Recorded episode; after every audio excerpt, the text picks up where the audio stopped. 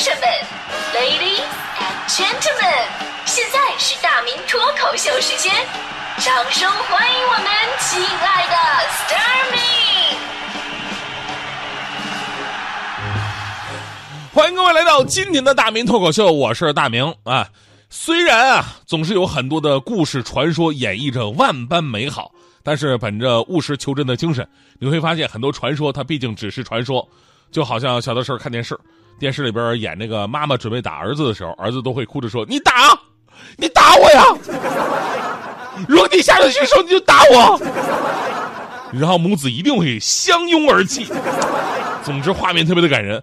后来呢，我因为考试没考好，我妈也要打我，我就像电视里边演的一样，跟我妈说：“你打，你打我呀！如果你下得去手，你就打我。”然后我就被打了一顿。我妈还纳闷呢，这孩子真的傻了，怎么还有这种要求？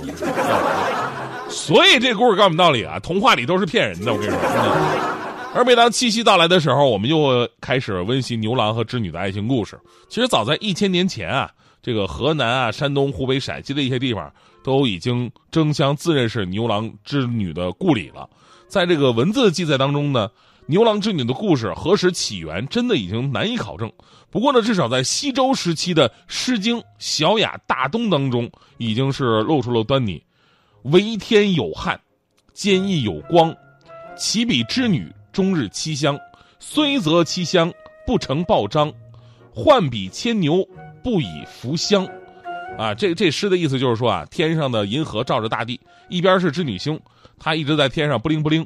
虽然说叫这个名字呀，但是它却从来没有织成一匹布。另一边是明亮的牛郎星，虽然叫这个名字呀，但是它却不能用来拉车卸货。呃，所以呢，我们一直觉得啊，不管是中国还是这个外国的古人，凡是研究星星的，基本都是靠想象力。你想啊，他几个星星串一下就就就靠想象啊啊！天啊，这好像一匹马。啊，这是一个狮子。哇，天，这这这是一个女人。我每天晚上仰望星空的时候，就在想，你们怎么看出来的呢？这是，啊，这绝对是一种超能力啊！就相当于自己在家看电视，没信号都是雪花的屏幕，都能看出剧情来的这种这种感觉。这边雪花沙沙沙，那边你突然流下了感动的眼泪，好可怕啊！回到这个牛郎织女的传说，刚才《诗经》的这首诗啊，已经说明了西周那会儿虽然还没有关于牛郎织女的准确的一个故事传说，但是呢，已经有了角色定位了。总之呢，一边是织女星，一边是牛郎星。古人已经开始通过联想啊，孤男寡女共处一室必有问题，那这对每天都在遥遥相望的俊男靓女，会不会发生什么样的故事呢？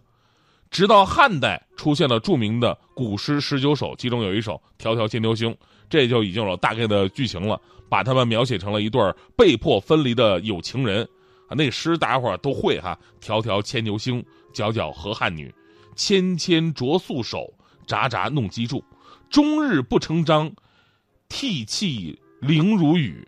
河汉清且浅，相去复几许？盈盈一水间，脉脉不得语。这里边就有很多的悲剧色彩。从这个时候开始呢，人们开始不断的完善，于是有了现在流行的牛郎织女的故事版本。大概的意思就是说，农民出身的牛郎呢，机缘巧合之下认识了天庭高干子弟织女，两个人忘却门户之差，幸福的生活到了一起。但是呢，天庭高干后来就知道这事儿绝对不允许啊，就强行让织女回娘家。然后呢，牛郎穿了登天套装之后呢，在后面撵，结果被这个王母娘娘在俩人之间画了一颗不可逾越的阶级鸿沟，也就是银河。从此牛郎织女天各一方，只有每年呢靠喜鹊搭一次鹊桥才能见这么一次面。这就是故事本身了啊。其实这故事一直有个 bug，一直有个 bug，我一直在想，你话说天上一日，地上一年，对吧？对于我们来说。哎呀，这牛郎织女好辛苦啊，一年只能见一次面。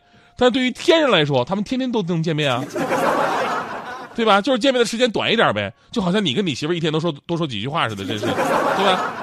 最多还有很多人啊，就是根据天文星象加入了很多故事情节，弄得跟真事儿似的。比方说牛郎过不去银河的时候，干着急呀，看见身边竹篓子里边放着一个牛缩头，这牛缩头呢，就是套在牛脖子上耕地用的一个保护工具。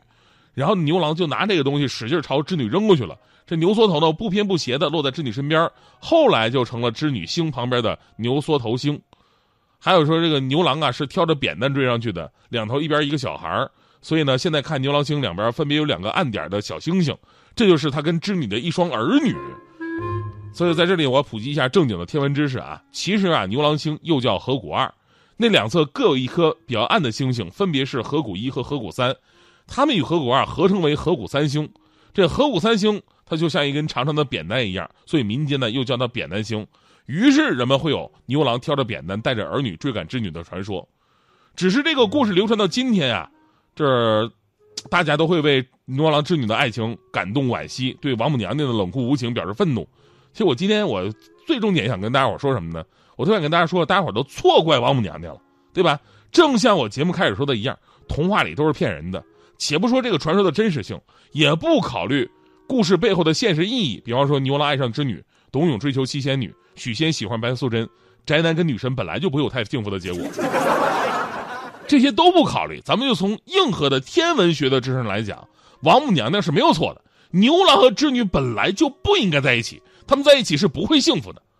首先啊，咱们说牛郎星与织女星相距是十六点四光年，他们永远不可能相遇，而且出于自身的运动规律，他们的距离甚至变得越来越远。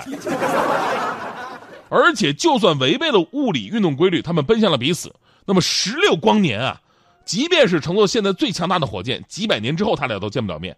哪怕是牛郎想给织女打个电话，得等三十二年以后才能有回电的可能，知道吧？在彼此联系不到的情况之下，杨过跟小龙女坚持十六年已经算奇迹了。你说你要几百年、上千年见不到面，你说他们能坚持多久？感情是要时间来培养的，所以说两个人并没有感情的时间基础。另外呢，就是年龄上他们有很难有共同话语。织女星的年龄是四点五亿岁，牛郎星呢只有一点二亿岁。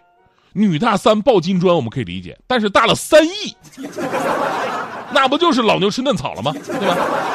那最扎心的是两个奇葩的儿子。刚才我们说了，这个牛郎星啊，又叫河谷二，两边的暗星呢，分别代表着自己的儿子嘛，河谷三和河谷一。首先，二儿子河谷三，他是个巨婴，他的直径是牛郎星的五十二倍，而且呢，几乎和牛郎星是同岁的。你想想，这不可能啊！牛郎应该问问织女，这到底是什么情况？隔壁的人到底姓什么？大儿子何谷一的体型呢还算是正常，但是他已经十一点四亿岁的高龄了，比牛郎和织女星加起来的年龄还要大。然后最致命的一个问题是什么呢？牛郎星年轻力壮，它的寿命大概还剩三十三亿年，而织女星呢将在五亿年之后逐渐的死亡。这意味着牛郎以后大部分的人生都是会成为孤家寡人。短暂的欢愉换来的是无尽的悲伤，主要是当年你为了织女上了天，人织女没了的时候你还下不来。所以总结一下，这样的爱情啊，谈谈是可以的，可是真要在一起，为了彼此的幸福，王母娘娘做的是对的呀。你哭着对我说，童话里都是骗人的，我不可能是你的王子。也许你不会懂，从你说爱我以后，我的天空星星都亮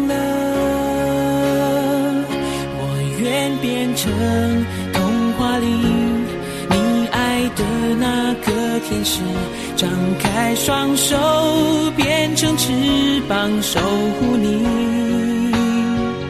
你要相信，相信我们会像童话故事里，幸福和快乐世界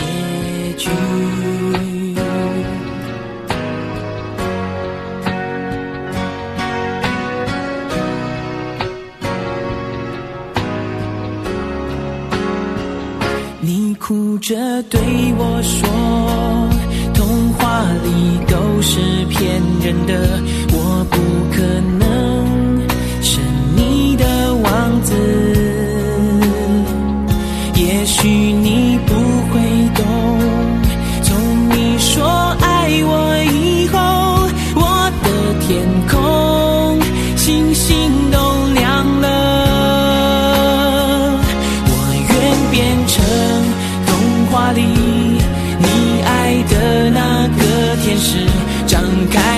手变成翅膀守护你。你要相信，相信我们会像童话故事里，